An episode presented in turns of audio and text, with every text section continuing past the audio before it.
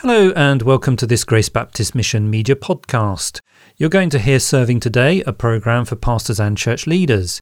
If you're involved in discipling others, or perhaps you teach the Bible one to one or in a small group, Serving Today will be relevant for a wide range of believers. Welcome to Serving Today, the program for those leading in God's church. This is Andrew Cook. It's good to be with you again.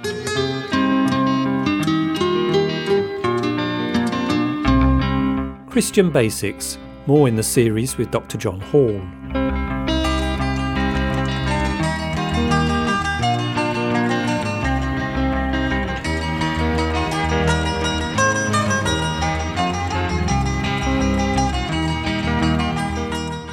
I am sure it has not escaped your notice that there are some things in your life which you need to do on your own, and there are other times when doing things with others is just what is needed. If, for example, you had to sit an examination, no one else can do that for you. You would have to give your own answers. But if you were to move to a different house, having the help of relatives and friends would be very much appreciated and, in many cases, essential. And it is just like that in the matter of personal holiness that we've been thinking about in recent programmes. John Hall has already shown us a number of things related to this which we have to do on our own. For example, no one else can obey God's command for us. That is something we have to do ourselves. But there are other things which we need to do with others, and which are a great help in our spiritual progress. For example, praying with others over an area of our lives where we know we have a battle with temptation.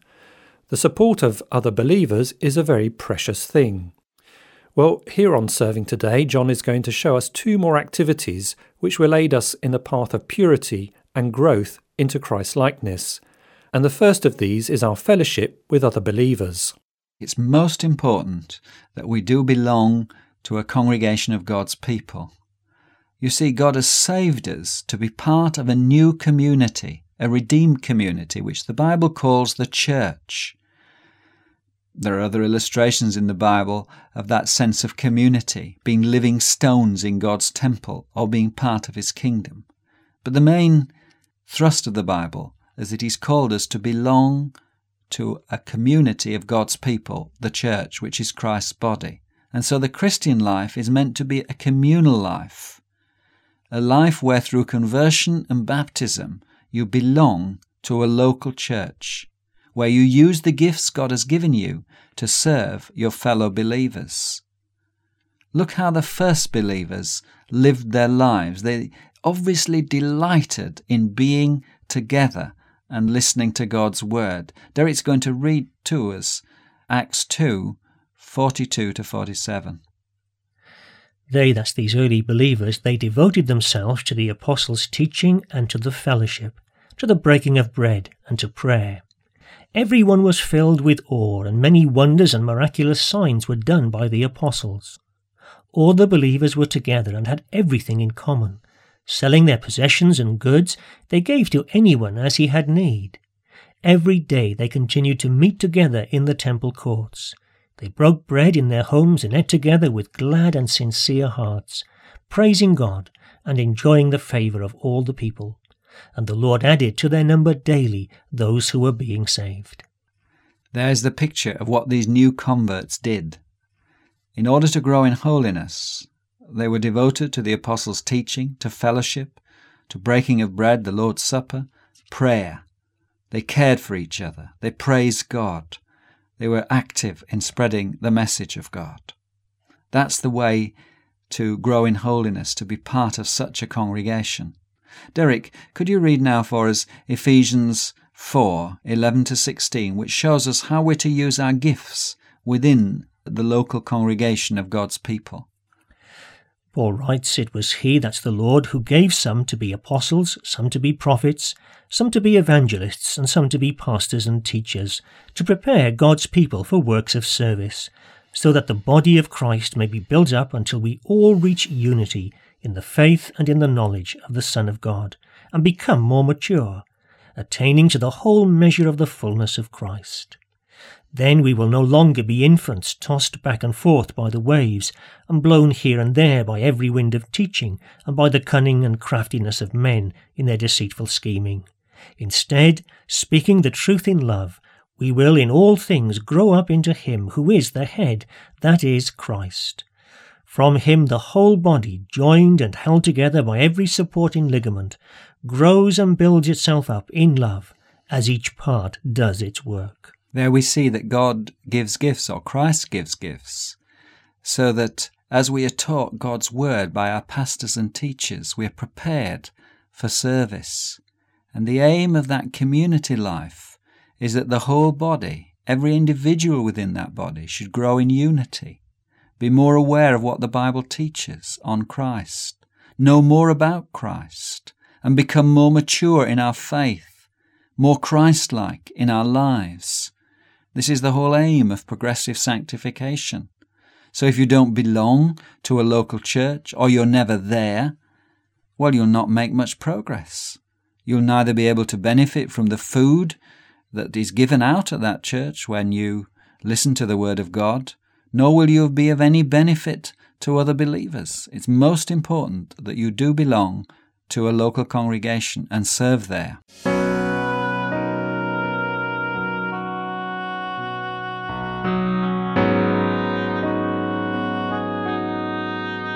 John, a very important part of belonging to a church is to be involved in its life in a meaningful way. What particular areas or activities that churches are involved in would you say will be a real stimulus to our spiritual progress and therefore enable us to live lives that glorify and please God? Yes, Derek, it is most important that we wholeheartedly belong to our local congregation. And this involves being involved in worship each Sunday, it involves me having spiritual fellowship with our fellow believers so that they can encourage us and we can encourage them. Derek, could you read from Hebrews 10 24 to 25? Let us consider how we may spur one another towards love and good deeds. Let us not give up meeting together, as some are in the habit of doing, but let us encourage one another, and all the more as you see the day approaching. You see, we are meeting together in order to spur one another on to love and good deeds, to the very things that are needed if we're to progress in holiness. We're to encourage each other. So if you don't belong to a church, you miss out. If you don't attend regularly, then a vital element in your growth in holiness is missing the help God gives you via your fellow believers.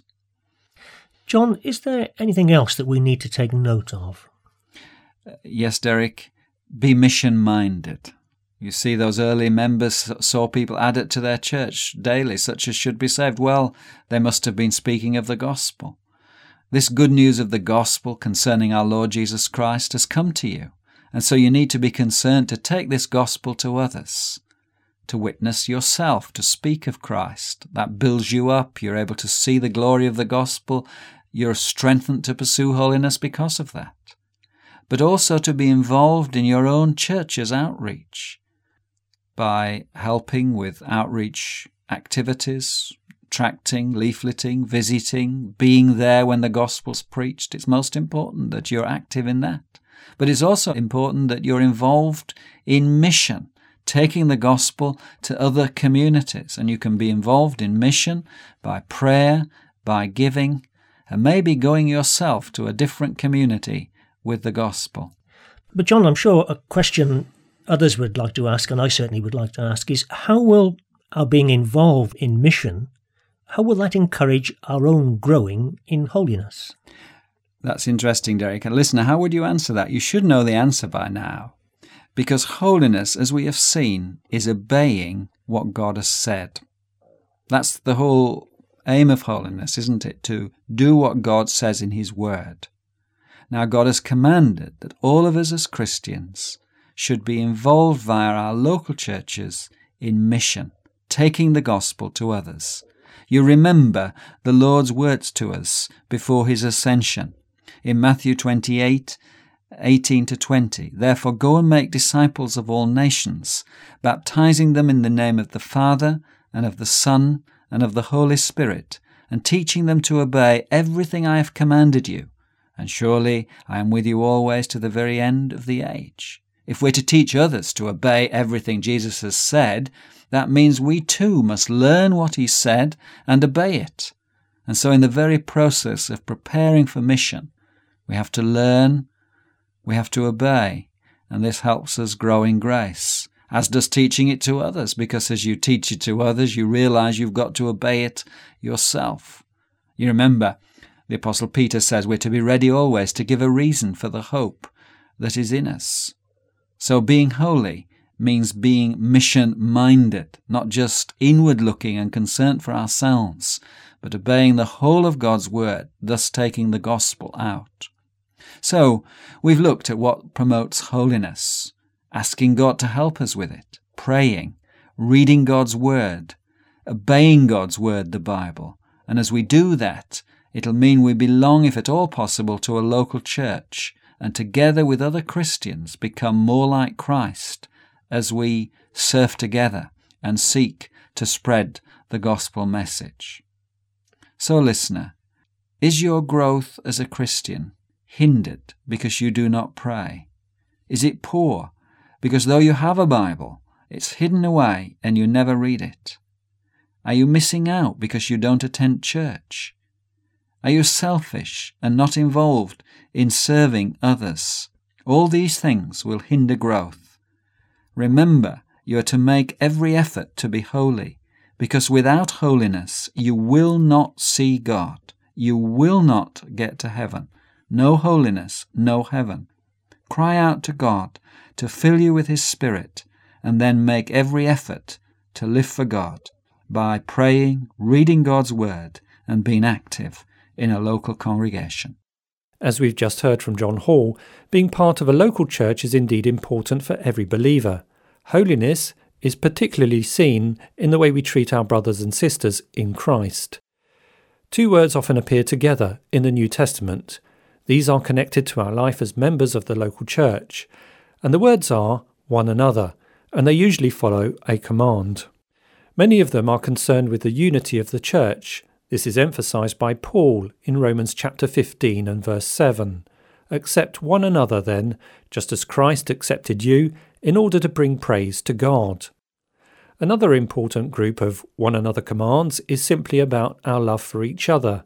Jesus himself commanded us to love as he has loved us in John chapter 13 verse 34.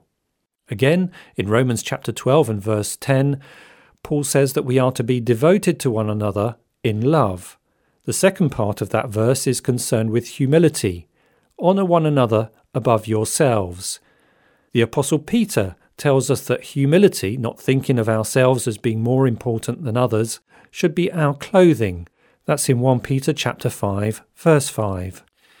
There are, of course, plenty more practical one another commands in the New Testament, that instruct us about our relationships within the body of Christ, but sadly, we've run out of time here on Serving Today. So, this is Andrew Cook saying goodbye, and may God bless you. Well, we hope you enjoyed listening to Serving Today, a podcast from the Grace Baptist Mission radio team. There are a number of ways to get in touch. Our email address is servingtoday at gbm.org.uk. Find us on Twitter at ServingTodayGBM, or you can search our web catalogue at www.gbm.org.uk forward slash radio. Thanks for listening and goodbye.